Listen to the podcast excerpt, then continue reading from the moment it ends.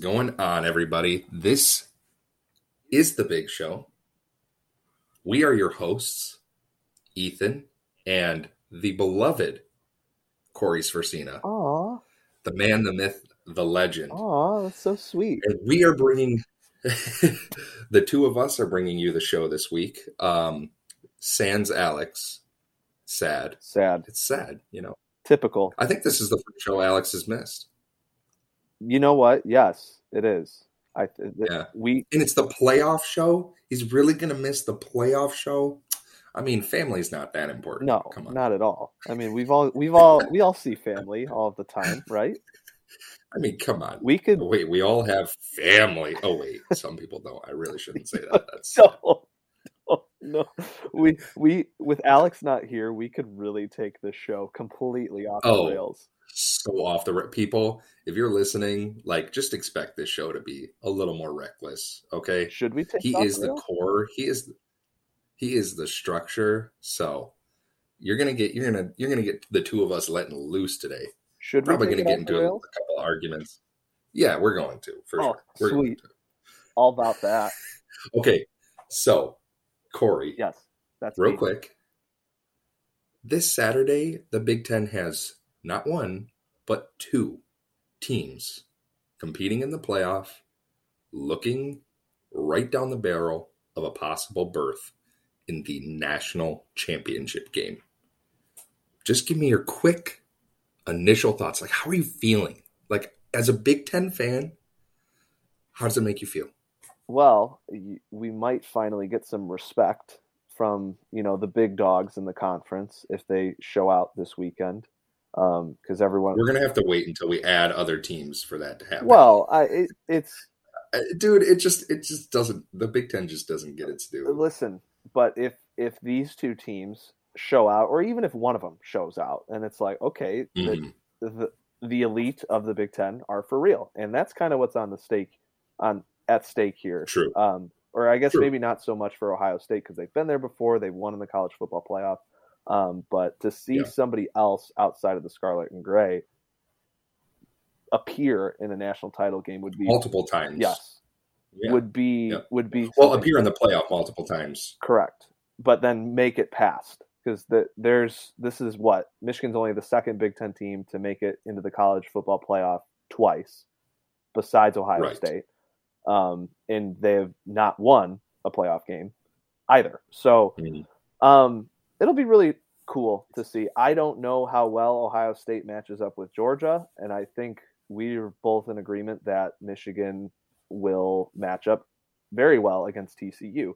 Um, but you still got to play the games. That's why. That's why you have them. That's why you Mhm. hype up these matchups, especially on New Year's Eve. And uh, we get to see some pretty exciting football this weekend, and that's what I'm pumped and about. listen duggan it, there's a reason why he was a heisman candidate Yes. okay he was really really good all year long okay he he carried that team when they needed him the and we'll get into more of it deeper into the show but the biggest question mark for me moving into that michigan tcu game is how well can tcu really play in the trenches Mhm. with michigan because i think i think it's an aspect of the game where we might see some big mismatches. And it, when you've got nfl players going against college players we talk about that all the time on this show or at least i do. When you've got nfl caliber players going up, against co- college players you start to see some big holes. You start to see you know pressure those types of things. We'll get more into it Mhm. a little later but i just wanted to throw that little teaser out there. Real quick let's make the switch over to national signing Correct. because that has come and gone. Um we're, i'm just going to throw a, a few of the rankings out at you. I'm not going to give every team's ranking for national signing day.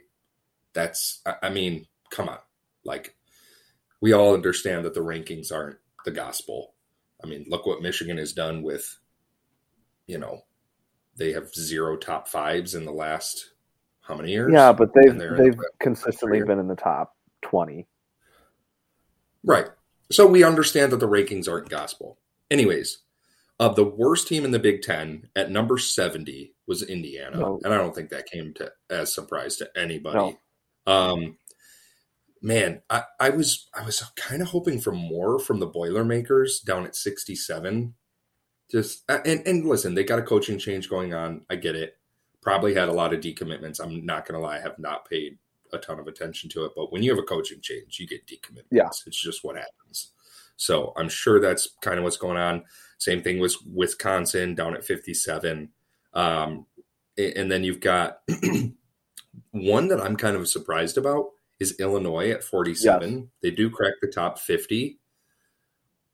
Honestly, thought there was a chance that they could get a little bit higher, but still, being Illinois and having a top 50 class, I, I mean, it, it's not anything to write home about. That is not what I'm trying to say. But I look for that number to try and crawl into the 30s next year. Mhm. What say you? Uh, for Illinois, I feel like they should have gotten that this year. I mean, what Bret Bielema, Okay. See, so we're on the we're on the same page there. well, what- I, Bielema I, I did really thought in just a short Yeah. period of time. I mean, Illinois, for all intents and purposes, should have won the West, but they just collapsed Yep. after that, and they had the talent to do so. But to not be at the top with some, of uh, I mean, Northwestern is ahead of them.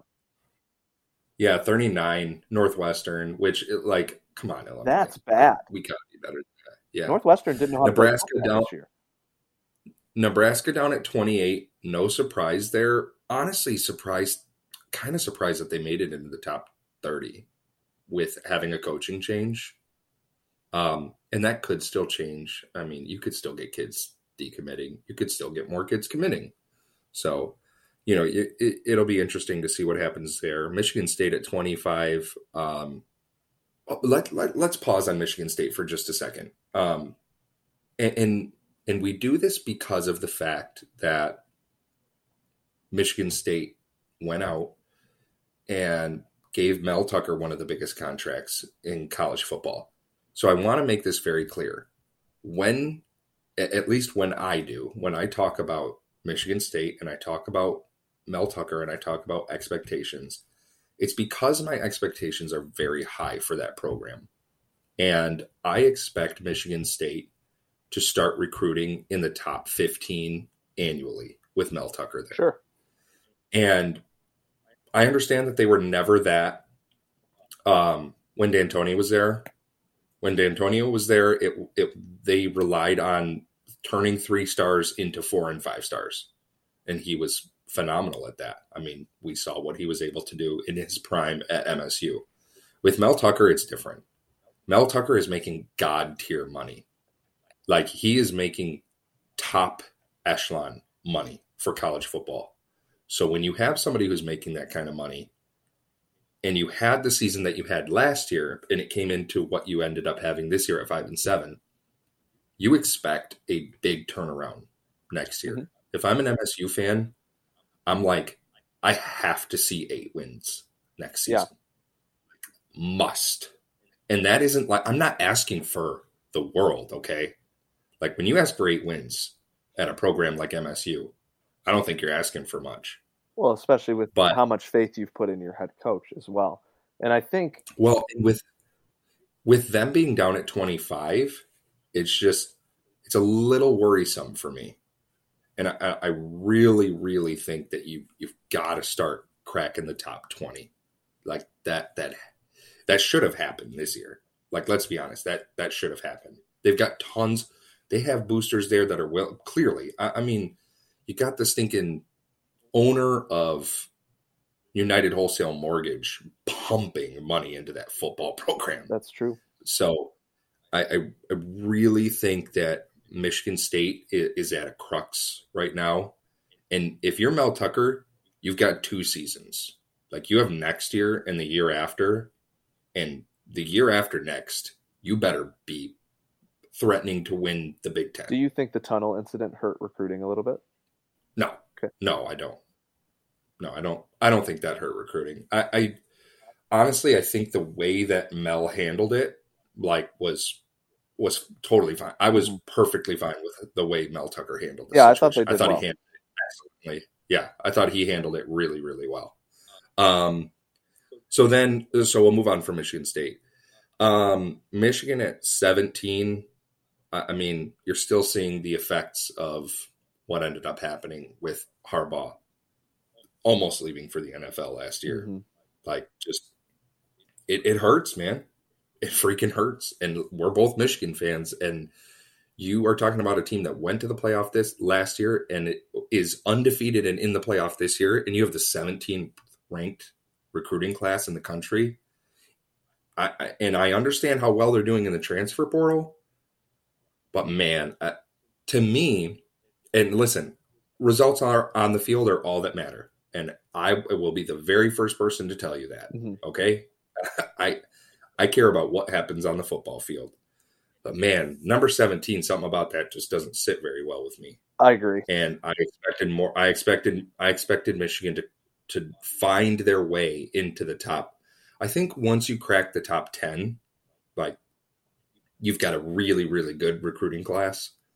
But to not make it in there um, really hurts. In in so far, just just so we're we're we're being honest here, the projected rankings for the 2024 classes for MSU and for Michigan both way better. Mm-hmm both way better than where they are right now. Michigan has a projected top five class for 2024. So if they keep going down the path that they're on, they're going to have a nasty recruiting class in 2024. But disappointed with seeing them at 17. Uh, Penn State at 14. I don't have much to say about it. I think that's kind of what I expect from them. Um, they always recruit well. They, yeah, they they they really do. Uh, top 50, another top 15 class. And then Ohio State has fallen down to six. Um, I saw a, on a couple of different sites they were as low as ten. Wow. They lost. Uh, they lost. I know they lost. I mean, they lost the number one quarterback in the country. So obviously, ouch. that that doesn't feel great. Um, and then I saw that they had lost a couple of other recruits as well. I, am I am by no means saying there's something going on. They have listen, they have a top six class in the country. Okay. So um, but just something to keep an eye on. And obviously still great job. Ryan Day, very good recruiter. So those are your those are your Big Ten National Signing Day recruiting rankings. Any final thoughts on that, Corey?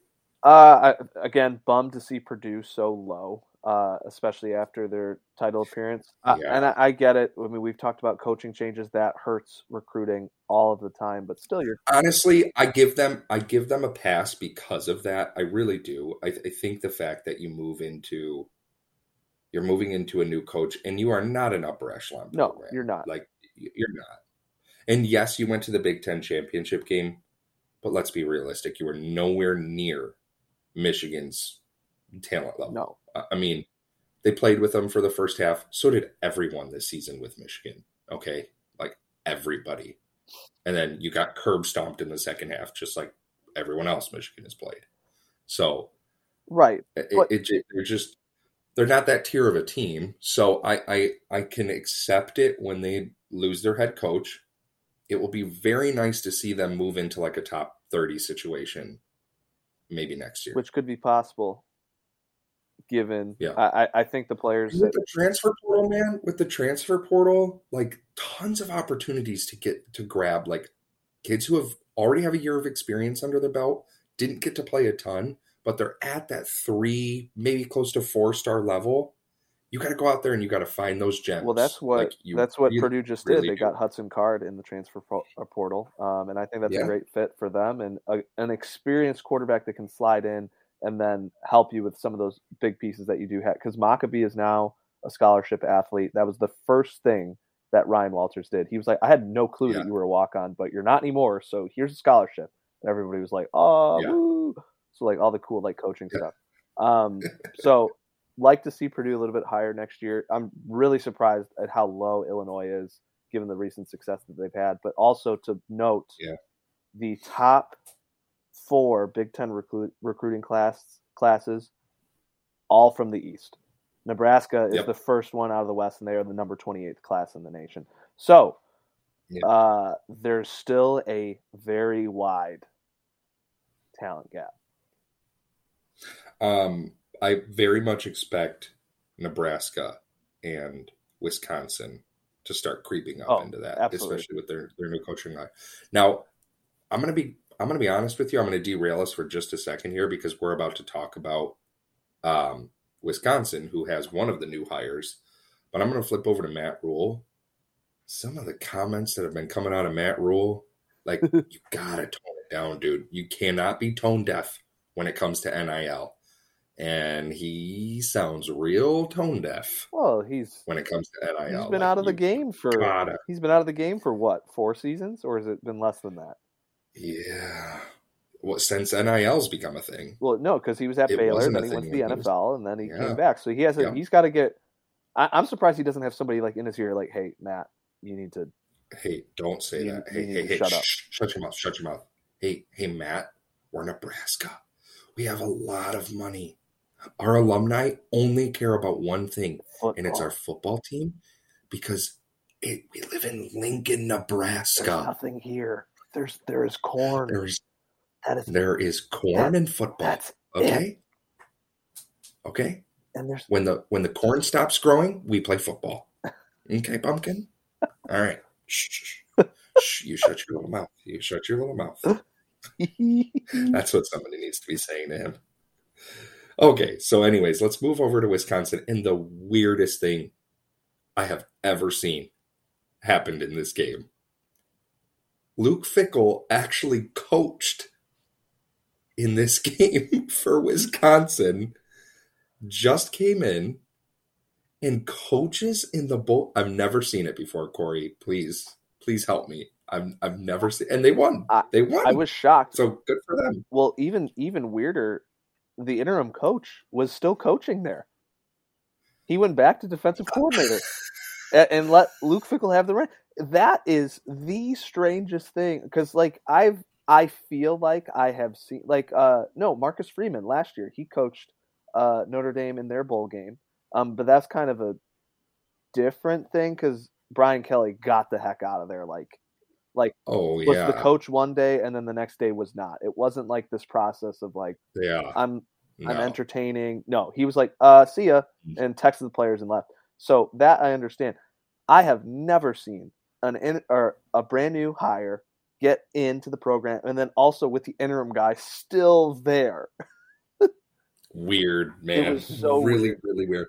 Hey, but but like, okay, let's let's be honest. Like, you're taking a huge risk because you're you you're only a three point favorite in the game, hmm and then if you lose, technically your career has started off with a loss, and it's in a bowl game. Yeah. like, but he went out there and he won the game. Like that's uh, I I got to give kudos to Luke Fickell. Like it's so so weird to me that he coached for Wisconsin in this game, and I had no idea it was going to happen. But hey, it worked out, and they got the dub. And like you want to talk about rallying troops and possibly like kids who might leave, being able to coax them into staying. How about coming and coaching them in a bowl game and you win? Yeah. And then you get to go into that post game locker room. I mean, that's hey, I'm, Well, that's exactly That's what a good happened with uh, their quarterback Wolf. He's like, you know what? I'm actually going to stay here at Wisconsin and not transfer the heck out of here. Yeah. So you gained a you did pre- pretty pivotal position. Yeah, Um, so you have that, and then also It's just crazy. kudos to uh, Luke Fickell for being like aware of the situation around him. He invited Jim Leonhard up on stage, at, you know, for the trophy ceremony or whatever, and like gave him props. It's like, hey, this guy, you know, like was riding the storm, you know, before you know I got here. So, and you know, is a legend in the Wisconsin, you know, football program. Um, so Yeah. kudos to him for not being tone deaf. Um, kind of ballsy to coach in the game. Very, Um, very. I would really like to see if somebody had like coached in two bowl games, because like Cincinnati played earlier, right? And they had hot. He he did not coach in this game. I know that for a fact because I watched the No. game.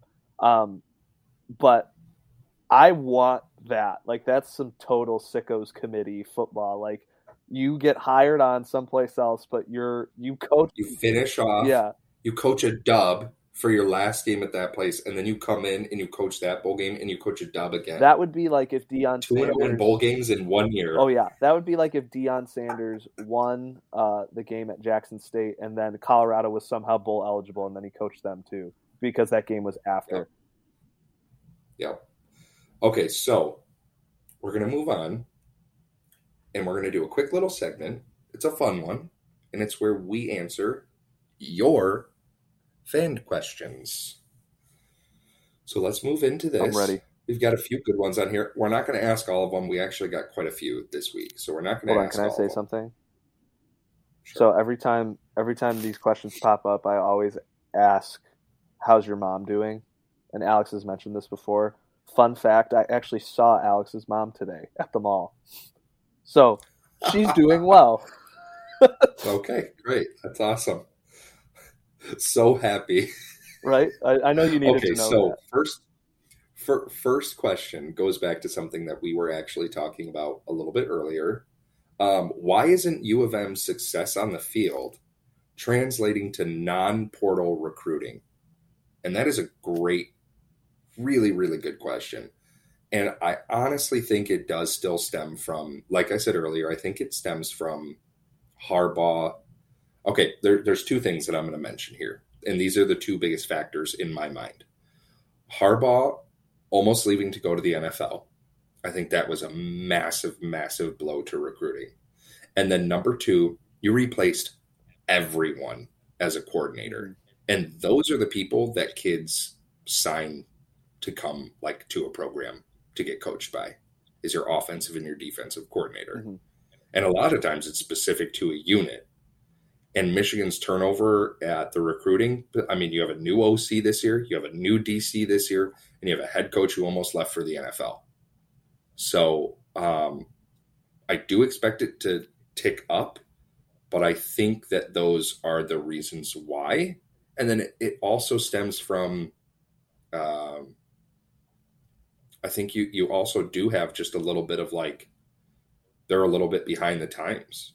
I mean, they still got to get deeper into NIL. They got to get better with that kind of stuff, um, and you got to start offering kids big bucks. But they've I started mean, that. start throwing. They have, but uh, I mean, JJ McCarthy's getting a lot. Oh my gosh, a lot of money. Well, yes. For those of you who don't know, JJ McCarthy makes lots of money. Yeah, he donated thirty thousand of it to a children's hospital. Yeah. It- right. Extra- if you have money. thirty k, if you have thirty thousand dollars to donate, you making some cash, homie. Mm. So uh, Blake Corum also huge. He's a super generous guy. Mhm. Like, and he donates tons of money. So that is my reasoning. Corey, do you have anything to add? I mean, I would agree with that. Um, there's there's always been the conversation of not promoting the NIL initiatives um, because like what Michigan was doing was good, but it wasn't groundbreaking and it wasn't really differentiated uh, from some of the other bigger programs uh, that had success uh, in the early stages of NIL. Um, so I think now that you're seeing, I mean, like the the what is it the athletic department head he was like emailing out all of like boosters uh fans beat writers any any prominent person in the michigan like athletics like circle. It's like hey here's all of our nil stuff. Here's how you can donate to it. And it's like oh Mhm. michigan's now finally going to take this seriously. So that's just the beginning stages of it. So Yeah. took a long time for them to kind of get their feet wet um, and now i think you i mean you're right with Harbaugh at least solidifying him being here another year, um, and maybe hopefully some consistency in this offensive and defensive coordinator positions that will make recruits a little bit more comfortable in committing. Yeah. Yep. Okay, so this one, man, this is from my absolute favorite fan of the show. It is my wife. My life. she says, Will any of you go to the national championship game if Michigan is in it? Am I allowed to sell my kidney? Mm, yes. Can I say that Sure. on on the air? If anybody knows a good salesman to for to cut my kidney out and then sell it, let me know in the comments below. because I think you can get like way more than a Michigan ticket's worth for a kidney. I think you can get like 30k for oh, a kidney. I don't need I don't need it, right? Uh, I mean, if the other one goes bad and you ain't got any left, I'll just then I'll I'll, I'll you know what? I'll put it on layaway. I'll, I'll loan it to somebody. that sounds like I yeah that's that's gonna be. I would definitely try. It would be very financially irresponsible, So but I talked to her today, and jokingly was like, "So I'm in two Super Bowls for fantasy football, mhm. and if I were to win both of them, I would I would make enough money that I could do it, that I could that I could buy a flight, buy a ticket, buy a hotel." do you and it would it would take all of that money to cover it, but I could do it. I'd go with you. But I'm not. But I'm not. Aw. That's dumb. Yeah, I don't. I, I don't think she's gonna. I don't think she's gonna green light that one. Okay, so next, um, we'll do we'll do two more. Next, non OSU U of M Big Ten champ. Indiana. I'm just kidding. That's a joke. Um probably Iowa. No, No. No. Unless we're talking you know what? Yeah, never mind. Uh Wisconsin. Iowa. Let, I'll go this far. You you are you ready for this? Are you gonna say USC? I will go this far. No, no, no, no, no, no. I, I'm I'm going to say something about Iowa. Okay. In the next ten years, Iowa will win zero Big Ten championships. Wow. Zero. That's cool. They will not win one. Wow. You have you have UCLA and USC coming into the West, and it, they're it's going to be divisionless. I understand at that point, Iowa is going to fall off the face of the earth into the ether. Uh, Like uh, I'm sorry, Iowa. I have no faith in you, and the fact that Kirk Ferentz and his old raggedy self is still your head coach, it, and forget about NIL. Like who's paying kids to go play at Iowa? That's the answer to the question. Did you hear that long pause right there? Don't edit out that long pause right there. Corey, leave that in because that's the people paying kids to go play Some football. other- Iowa. It's not Some other corn uh farmers. happening. Yeah. Okay. So my answer, my answer to the question would be, I honestly, oh, man, I really want to say Nebraska, but I think Fickell kind of has a, a head, a little bit of a head start. at Wisconsin. Oh. And I just, I mean, we know how I feel about Penn State. I mean, I just, no. Can I answer no I'll one? say, I'll say, no, no, no, no, no. Come on. Um, my, okay. So my honest answer, I'll give you two teams who I think could do. I'll give you one from the East and one from the West. My team from the West, as much as I want to say Nebraska, oh, Got to be Wisconsin. Yeah, I'm gonna say Wisconsin from the West, and then from the East, I'll say Michigan State because I do. I think I think that the high end of what Mel Tucker can accomplish at Michigan State is super high. Yes. I think it's Michigan. I think it's what Michigan is doing right now. He'll do it in a completely different way. Like, don't get me wrong, but I think he could be like an annual Big Ten championship contender and an annual playoff contender. So I will say Mel Tucker for the East and Luke Fickell in Wisconsin for the West. Cool. Yeah. Who's your East? If you had to pick a team from the East, give me a team. Uh man. Knowing I guess kind of what I know about Michigan State. Um I, Penn State recruits so well. One of these years they have to hit, right? They've got they're not going to lose I knew you were going to pick they're them. they're not going to knew you were gonna lose to both Michigan and Ohio State for the next ten years or whatever this range is going to be. Yeah. I, I just don't Yeah. see that happening. Um, Michigan State, I think, is more in a make or break part of their um, program than most people think. Um, Mhm. I don't think necessarily it's like a very easy fix. Um, and at least Penn State has had sustained success of beating teams they should and they just haven't been able to Yeah. get over the hump of beating teams that they can. You, you get what I'm saying? Right. Your Iowa take is trash, though. Uh, well, you know what? I I love my boy Cade, even though he's All right. I'm going to give a quick shout out to Lord Liam really quick Okay. from Instagram. And he asked, which we kind of already talked about. He asked, thoughts on Chase Wolf changing his mind and deciding to use his COVID year at Wisconsin. Obviously, huge for mm-hmm. Wisconsin. And I think it has a lot to do with Luke Fickell.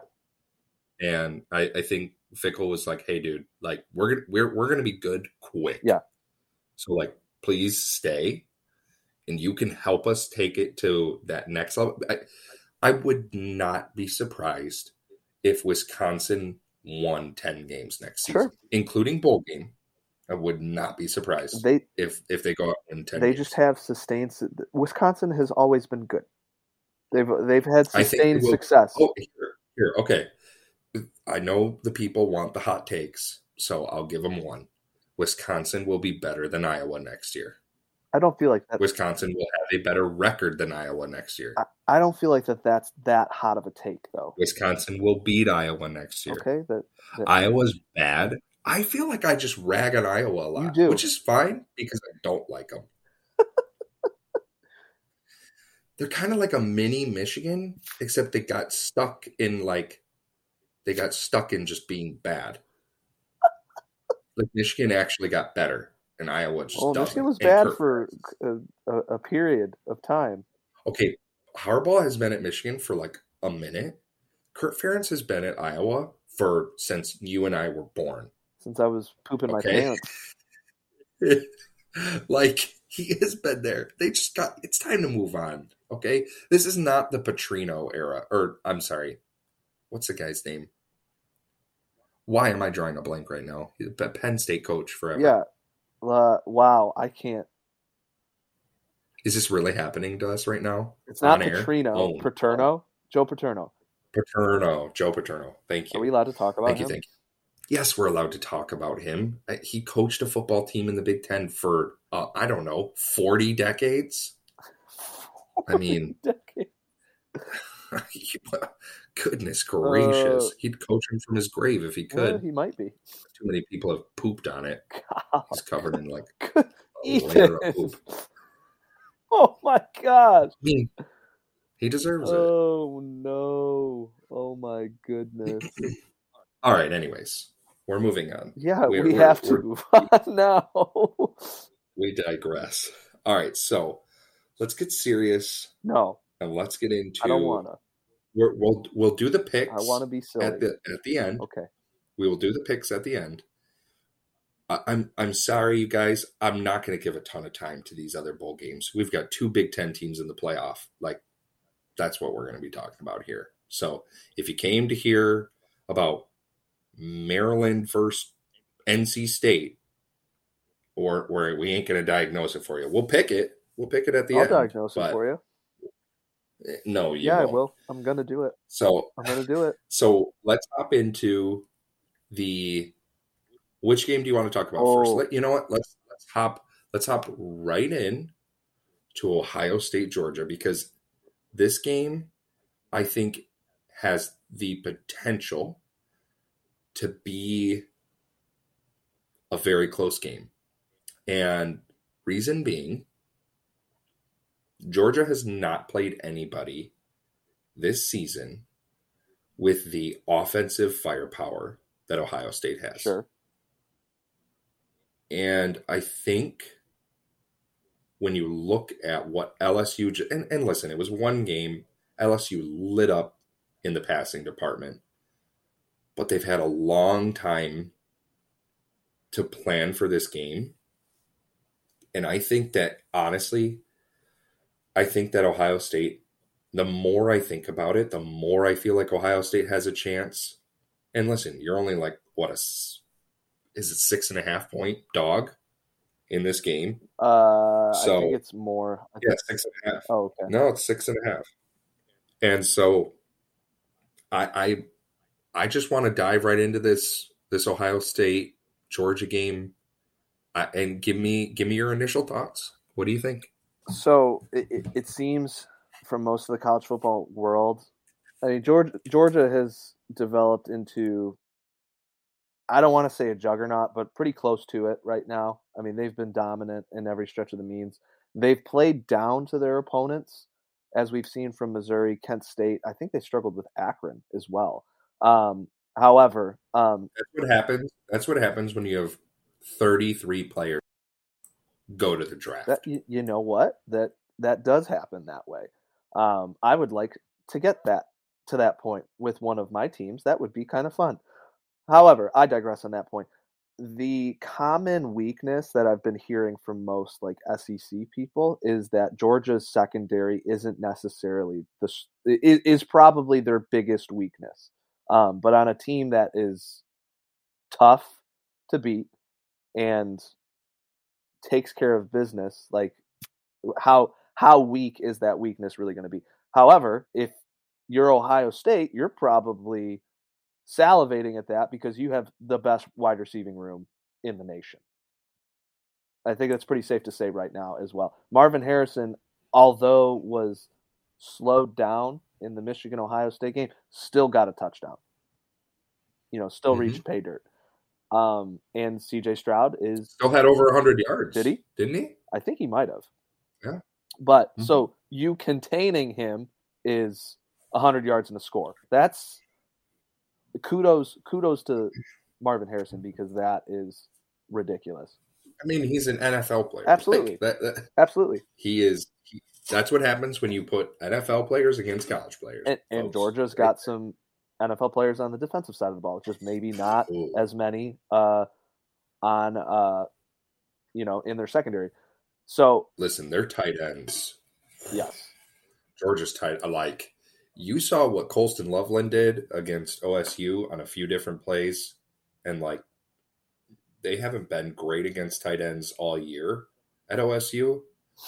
Um, good luck. Yeah, because that Bowers kid that is is, a, is not a kid. He is a man. He's 19 years old, and he could grown fella. He could he could take my lunch my lunch money the next day and then also just you know beat me up uh, and uh, yeah it would it, it would not be a close fight whatsoever so if if ohio state can attack georgia's biggest weakness i think they have a shot however if you put i don't want to say this like arrogantly cj stroud under pressure is a completely different quarterback and i would yeah. have to imagine that georgia's you know defensive line is going to pressure mm-hmm. CJ Stroud and CJ Stroud played very good against Michigan, but you saw what happened when he was under duress. And, and it listen, with Michigan, it always is the second half of the game. They make a halftime adjustment, they figure out what you're doing, and they get pressure. Um, I don't think this is a surprise to anybody when I say this. Georgia's a really, really well coached oh, team. Absolutely. So they're going to do the same thing. Like they are going to dial up some zone blitzes. They're going to dial up man blitzes. They're going to come off of just one side of the line, especially like Ohio State has to avoid in this game third and long. You can't, you have to set the tone with the run game early because if you're playing at third and seven, third and six, third and nine, like all that type of stuff, forget it. You are done like it's not happening. So as much as I understand Ohio State it needs to rely on their passing game, and I do think that passing on first down for them is going to be key. The run game is going to be you have to keep yourself at third and manageable. It's something that really needs to happen in this game. And honestly, I think the biggest key in this game is going to be whether or not Ohio State's defense can get off the field against Georgia. And, and, it's funny because last year I feel like we were saying the same thing about Michigan against Ohio State, and obviously they were able to do it. But you've got to hold Georgia to field goals, and you've got to make them punt. And, and I understand it's not going to happen a ton, and Georgia's going to get their points. But this is a game where if you are Ohio State, you, there's going to be a couple of times when it's like, oh yeah, uh, Georgia got a a six yard gain on first down and a one yard gain on second down, and it, it, you know it's it's third and two, third and three, whatever. like you're going to have to get some stops on those downs.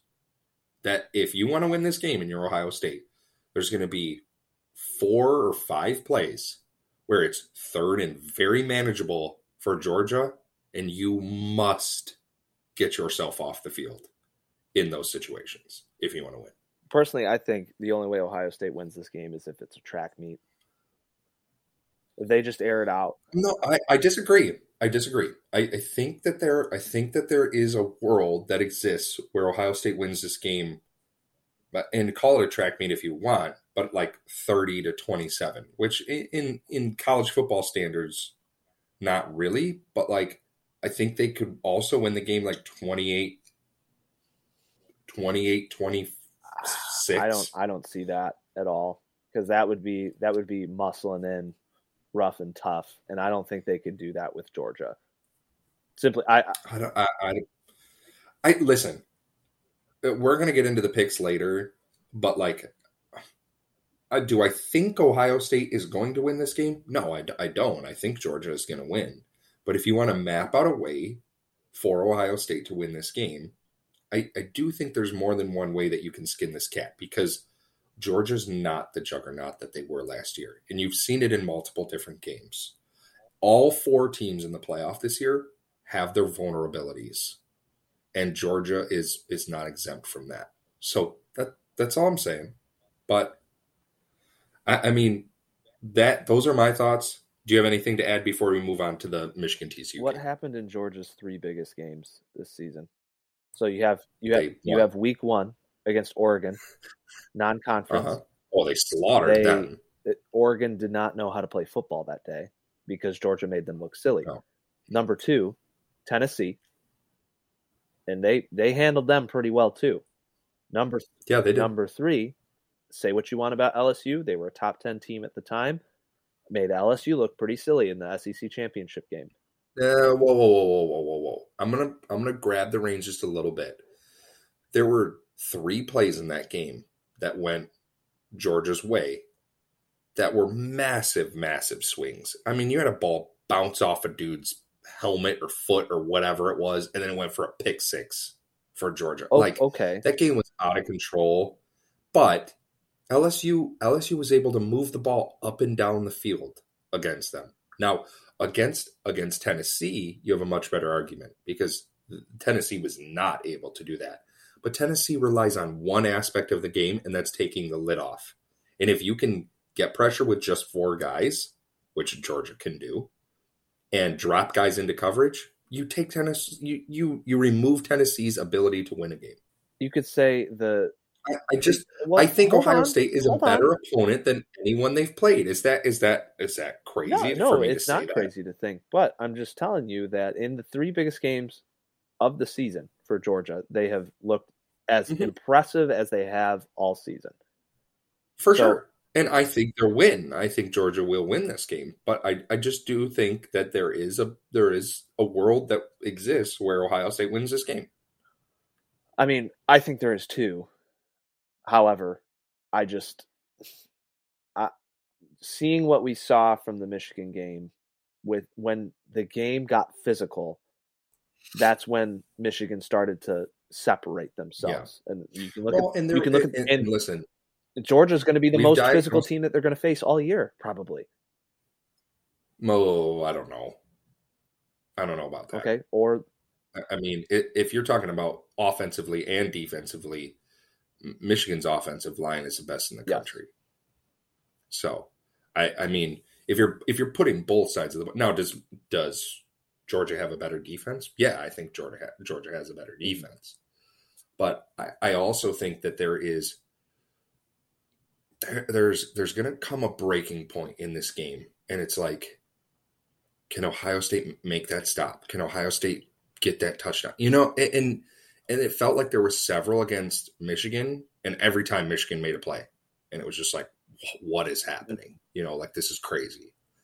But I don't know. We'll we'll see. Something something is telling me like it's going to be a closer game than we think. I think I think it's going to be a closer game, and we'll see when it comes to the picks. But I might be taking somebody in the points. Whoa! I might be taking myself a six and a half points.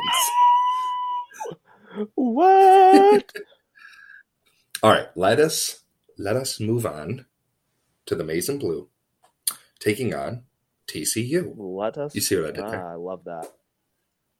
Ooh, a little bit of rhyming for you. Okay, so Okay. So, I I have I have a very strong opinion on this game. So I'm gonna go first. Okay. I I saw the line when it very first opened after the, the playoff committee announced and I kept refreshing my DraftKings app to see what the lines would open at. And the Michigan TCU game opened at minus nine. wow. Ohio State. Or I, I'm sorry, oh, minus nine, Michigan. And I think Vegas is just taking everyone's money because that game has gotten bet down to Michigan minus seven and a half. And I, I do not think that TCU matches up physically. I don't think so. With either. Michigan. I would agree with you. I, I, I just and Where's and the fireworks? people We're agreeing with each other too much. Uh, please understand what I'm about to say because I, I want you to understand that if I thought my team was going to lose, I would tell you I think my team's going to lose. Okay? If I thought Michigan was going to lose to Ohio State, I would have said, I think Michigan's losing to Ohio State. I didn't, and they didn't. I think Michigan is the better team in all three phases than TCU. And if you're betting on TCU, I'm pretty sure Vegas is taking your money.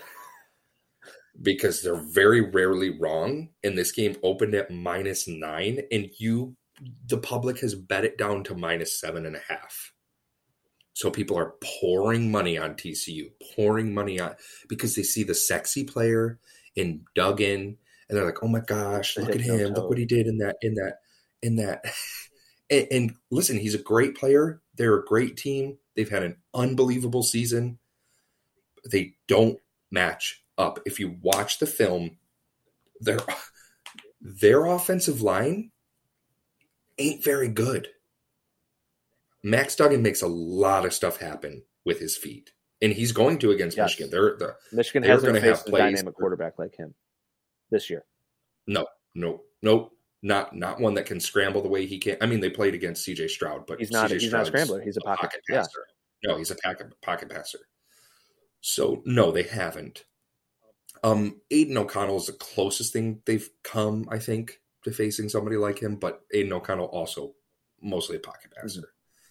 Uh, t- uh, actually, I think Tagovailoa is the closest thing they've come to facing. And that he gave him fits. Yeah, and he did. And he gave him fits for the first half. Hmm. And then in the second half, I- I- I'm I'm telling you, there is there the theme of this game is going to be at halftime. It's going to be some ugly looking score, and it's going to be probably close, if not TCU maybe has a lead. And then the second half is going to be physical, pound it right down your face football. And I do not think TCL TCU has the personnel to stand up to what Michigan is going to throw at them. Uh, it, it, they they don't match up physically.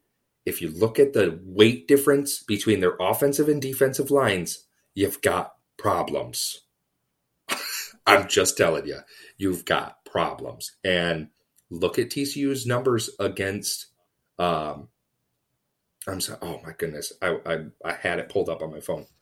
TCU's numbers against quarterbacks who have a, an arm attached to them. Okay, like quarterbacks that aren't absolute trash. They're they're bad. Okay, TCU is eh, other than Duggan running the football. They forget it. It's not happening. And Barrett is going to be. I think Barrett's going to line up, and they're just going to say, Barrett, where Duggan goes, you go. You follow that man around the field, and you keep contained. And you're going to see so much. You're going to be like, why is Michigan getting no pressure on the quarterback? But you know what it's going to be? Forcing Duggan to stay in the pocket Mhm. all game long, all game long. it's going to be set the edge, set the edge, set the edge, set the edge, set the edge. And they are going to force Duggan to beat him with his arm. I, I just I don't see it happening. I, I really really don't. And I think and listen, he could go off and he could he could throw like a madman. And, and if he's just on and just whipping that puppy around, sure, they could win. Absolutely. But I I 100% believe that Michigan is going to win this game. Uh yeah, I'm I'm this has been the weird thing about Michigan this season. For the first time in my life, I've never really been worried about any outside of the Ohio State game. Like not worried about Penn State, not even worried about Michigan State. I usually am like, "Oh gosh." And then Illinois was You were you were worried about Purdue at halftime. I was concerned. You were worried about Purdue at halftime. You were like, "You're not worried?" And I was like, "No." What did I say to you? Okay, fine. You know what? That's just that's just me getting into the game. But mm-hmm. on the on the flip side, it's like it, it I'll, I'll compare it this way it wasn't like a worried like the the runs that the Detroit Tigers had in in like the early 2010s. It's where it's like every pitch is pressure. You're at the edge of your seat, and it's like I, this game could go either way. Like with like Michigan, it's like they it's it was it was a worriness like that they should win this game. I believe they can. When he says Tigers, people, he's talking about the Detroit Tigers, the baseball team. For those of you don't know, that's what my he he's a massive Tigers fan. Unfortunately, not the LSU oh, Tigers. No, no, no, no, no. Okay. No. Nobody understood what I'm, you were saying. Yeah, right they there. do. Freaking, they're not idiots. Are you saying your viewers are dumb? Is that what you're saying? No, I am saying you're dumb. One hundred percent dumb Not and mean. It is you. No, you're dumb and mean. So, mm. but regardless, okay. it was a nervousness of like they should be winning this game, but they're not winning it more comfortably. But still, like, think they're going to win regardless, did I just backtrack a bunch of times? Who cares? I don't. But like it's been this like subtle confidence sort of a thing. And like a loss or like it wouldn't be like the end even with the Illinois game, it's like technically this game doesn't really mean anything. It's not the end of the world. Um it's even different from last year's Michigan team. Like last year's Michigan team, we didn't have those expectations. Like we didn't have it, it, in every game you were just like, "Oh my gosh, we won. Holy cow."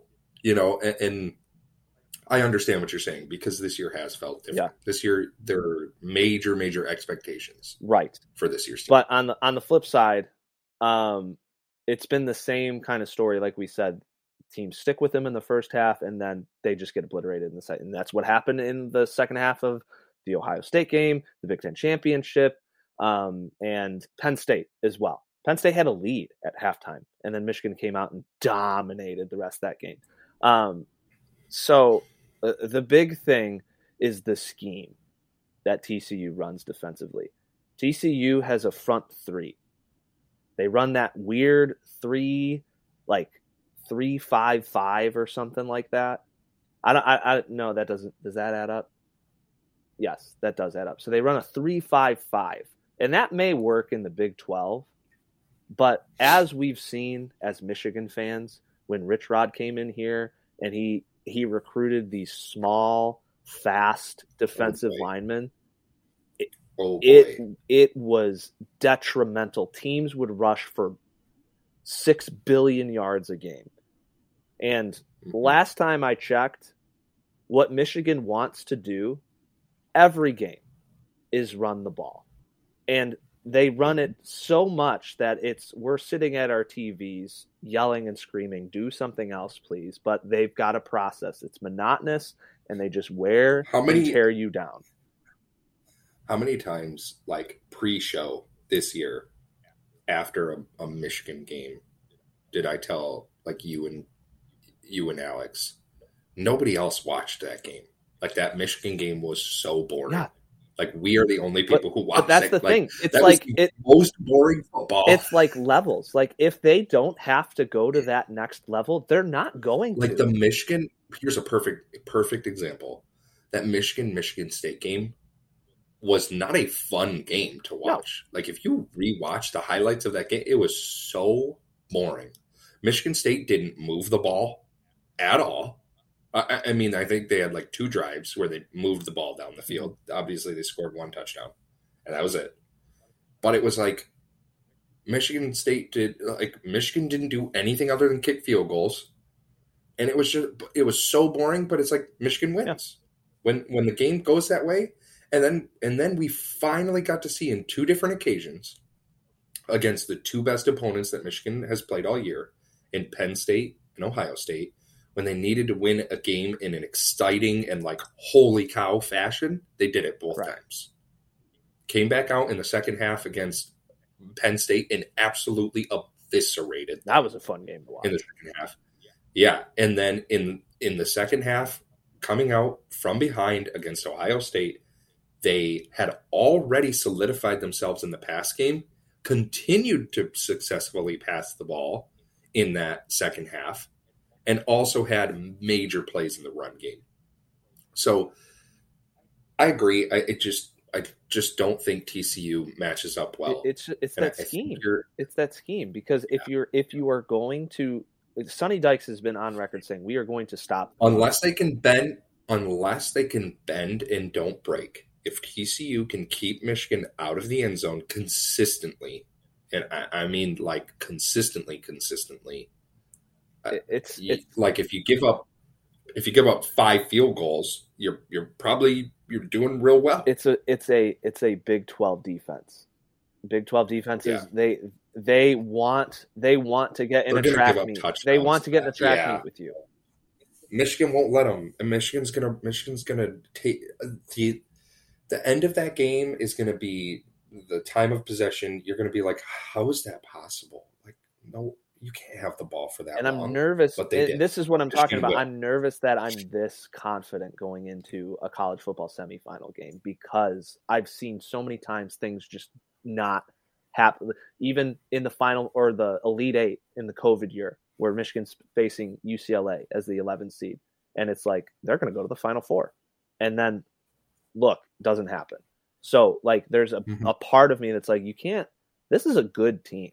Like you don't just win 12 how many games they win? They won 12 games. You don't just win 12 games on accident. 13 you no i'm talking about tcu 13. michigan won oh, oh, oh yes. You don't just win 12 games by accident. And they could uh, a couple of them they won. Okay but and they could have closed on and you could make the argument if they didn't have to play kansas state again they would have won the big the big 12 because beating a team twice in one year is difficult to do and they lost by three on a neutral site so like this is still a good team. But as far as the matchup goes, I, I just think Michigan checks off just about every box. They're better in all three phases. Yeah. So I, I, I know that that's that's quite a bit, and we you know we spent a lot of time on that. But obviously, I mean, two biggest games of the year yes. for the Big Ten thus far. Um, you know, you're in the playoff, and and as huge as that Michigan Ohio State game was, um, and as massive as it was for the Big Ten, uh, I mean, these games are bigger. I, I, don't I don't know what to tell you. You you're you're trying to play for a national championship. So, um, absolutely massive games coming up. We are going to move into the picks, and we've got them. We've got them for you. We have we have Alex's, so we'll give you Alex's as we go, even though we don't want to because we don't like him. He's and we can say that because he's not here and smelly. He's the worst. And I hope he never comes back to the. I'm kidding. No, that we can't no, do this yeah, by ourselves. Yeah, There's no, no, way. No, this is already a disaster. we love you, Alex. We uh, love you, Alex. Like Come back, okay. please. okay, so the first matchup is uh, this is on December 29th. We've got the Bad Boy Bowl. No, say and... it right. It's the Bad Boy Mowers Pinstripe Bowl. Okay. Well, this is my favorite. This is my favorite. Just weird bowl game. I think it's so funny. Great for you. Minnesota is playing Syracuse, and they are favored by 10 and a half points. That seems like a massive, massive line, but also uh, Syracuse's running back is declaring for the draft and foregoing the bowl game. And that's a big deal. And I, I haven't heard anything from Ibrahim um, I would assume Tanner Morgan, if is healthy, is playing in this game, um, which would explain the massive line here. Uh, give me Minnesota. Okay, I'm going to take Syracuse. That's fine. And take a dub. Take a dub from both of you right off. The I need to. I need to gain ground. ten and a half. That's a lot to cover. Actually, you know what? Do it. You won't. Coward. You're a coward. Do it. I am going to take. Minnesota. Yeah. I am going to take Minnesota. I, I if Mo Ibrahim plays, they should beat By Syracuse a lot. by two touchdowns. Yeah. So I'm I'm I'm hoping that he plays, but we shall Mhm. see. All right, number two, we move into the Duke's Mayo Bowl. The second favorite non-big bowl game. Uh huh. Uh huh. Maryland versus NC State. NC State favored by one point. Dude, uh, this is the game that we've been talking about all year. We want to see Maryland. Oh, I'm sorry. I'm sorry. Alex is taking Minnesota minus ten and a half. You Go said ahead. that. We said that. He's we- said that earlier. This is the game that we've been talking about for Okay. Minnesota like all year. It's like, okay, they're maybe not matched up well for the Big Ten, but they could be matched up well against an ACC school. That being said, NC State was one of the better ACC schools. Um, and I think Tagovailoa is a pretty decent player, and I think he he would perform well Mm-hmm. in this game. I'm gonna take Maryland to win outright, and it's puts a one point spread, so that's not really that much of a statement. But I think Maryland wins this game. I, I really think that when it comes to like bowl games and especially like meaningless ones, if you have a really, really good skill player playing, that helps you out a lot. Yeah. And I think Tagovailoa is that. So I'm gonna take to, I'm gonna take Maryland plus the point. Yeah. Um, I definitely. I, I- I mean, this one's really close for me, just like just like the the Syracuse, but Syracuse, Minnesota. But uh, I'll I'll take Maryland. Um, and Alex is also taking. Wow, we're we're all in lockstep for these 1st two. Maryland sweeps as well. So let us move on to the Vrbo. What are these bowls? Vrbo Fiesta Bowl. No, no, no, no. We're not doing that. We'll, we'll save the we'll save those two for Okay. last. We've got the uh on January second the relay ReliaQuest. Relia ReliaQuest Bowl, Illinois versus Mississippi State. Mississippi State minus one. Um, Illinois is not going to have Chase Brown. They're they not going to have either of the Brown Chase brothers. Brown? Okay, so no Chase Brown in this game, and they are one point underdogs against Mississippi State. Um, he's the lifeblood of that team. It just, oh, man, Mississippi State ain't good. And Illinois' defense, I'd be really interested to see what the over under is on this game. But Illinois' defense is really good. Ugh. I, I hate to do this, but I'm going to take Mississippi State minus one. Think Mississippi State wins this game. Smart man. I'm taking Mississippi State too. I, they're just uh, Illinois' offense without Brown doesn't doesn't move the needle for me. Their defense is tough, but you just did lose your defensive coordinator. He's not going to be in the game, obviously. Um, so I just and this is this is uh this is Mississippi State's uh, tribute game for Coach Leach. Mhm. So they're going to be extra motivated. So I, I, I there's no way uh, Mississippi State loses this game at all. Yeah, I don't think so either. Alex also taking Mississippi State. We are nine nine picks deep, and we've all picked the exact same thing. How lovely. Okay, so let's move on to the Cheez It Citrus Bowl. Purdue versus LSU. LSU minus 14 and a half, which by the way is a bigger spread than the Michigan Purdue game. It, it, is Purdue missing a bunch of players? Oh, what's oh, oh! You don't, you haven't heard? No. No Aidan O'Connell, no Payne Durham, Oh boy. no Charlie Oh, Jones, boy. um, Oh, and no number one cornerback for them. So Okay, so I'm going to take LSU minus 14. they might half. win by thirty. They will. This is going to be. Uh, uh, this is this is so sad for all the Purdue fans. Wow. Like uh, you had you had your Oh, wow. you know your extra home game in Indianapolis against Michigan. Dude, Aidan, O- if I'm Aidan O'Connell, there's a 0% chance I play in this game. They have one of the best edge rushers in the country and he's not. at LSU, and he is going to murder whoever is in it.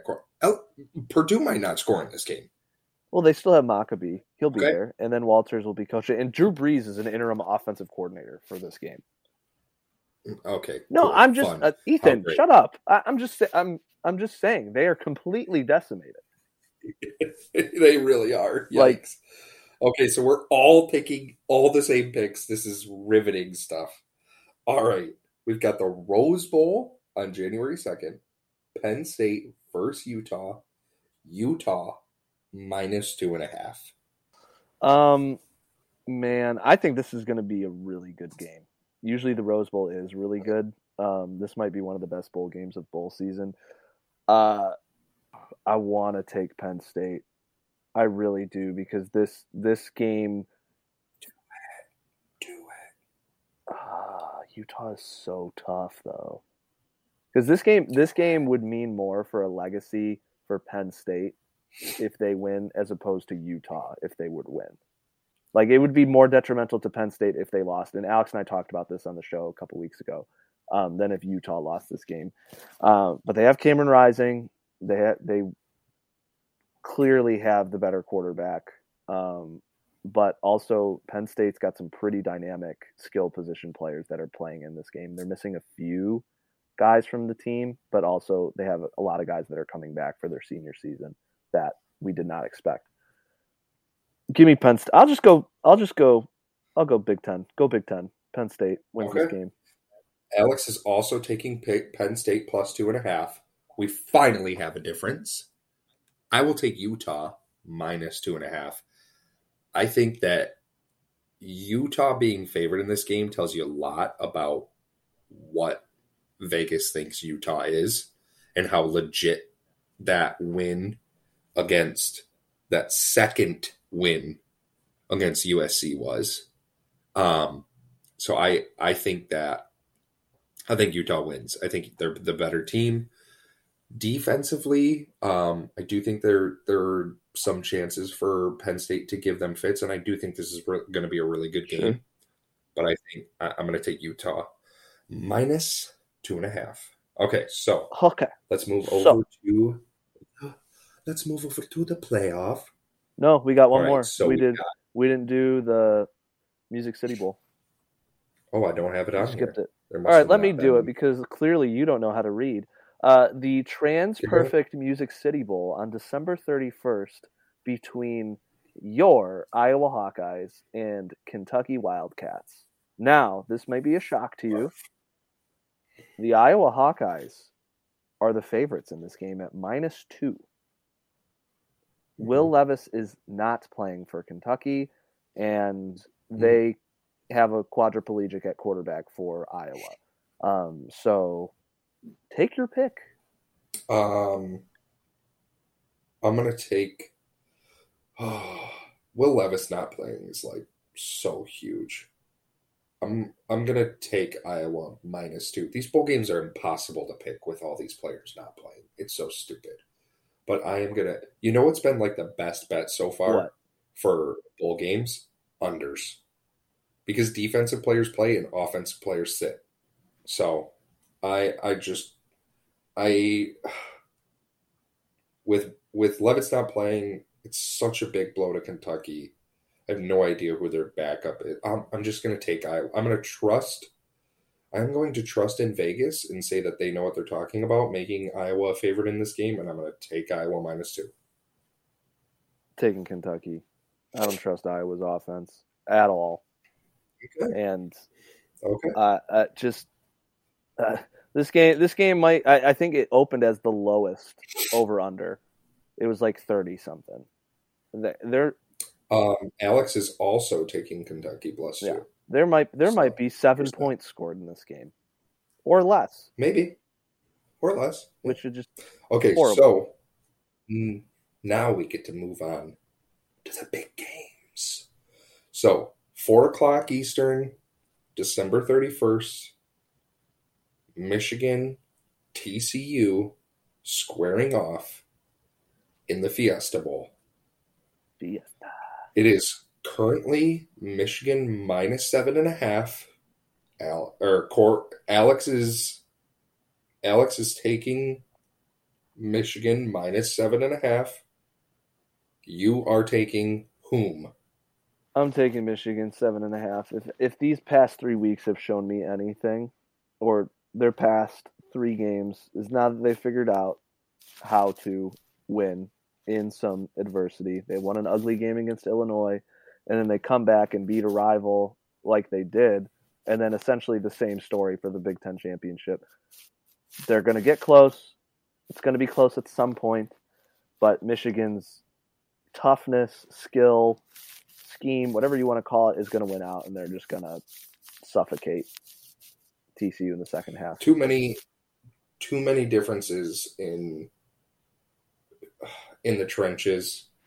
I think Michigan just wears TCU out by the end of this game, and if this line falls to seven, and I know you're like, it's a half point. Yeah, well, it's a touchdown, so it's a big deal. But if this line falls to seven, put your mortgage on it.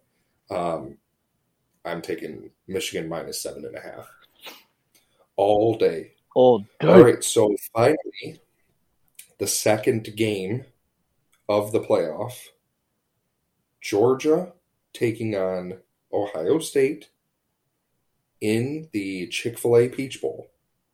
Alex says that he is going to take Georgia minus six and a half. Ale- or Corey, what say you?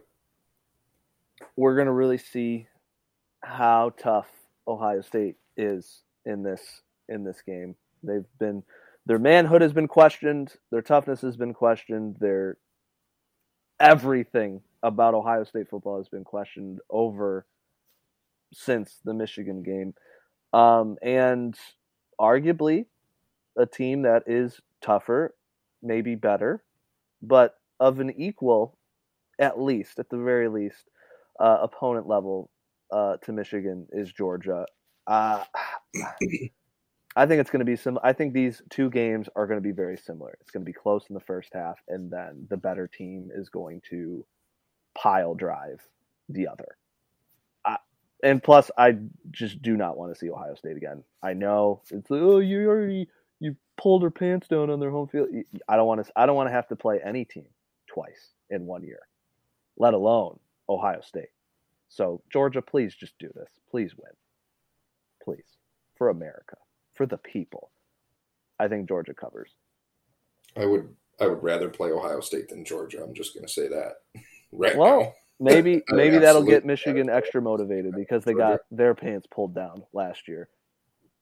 So I, man, well, yeah, you kind of want to slay both giants in one season, don't yeah. you? You kind of want to beat the team that beat you in last year's playoff. Anyways, um, man, I, I think that six and a half number is real strange.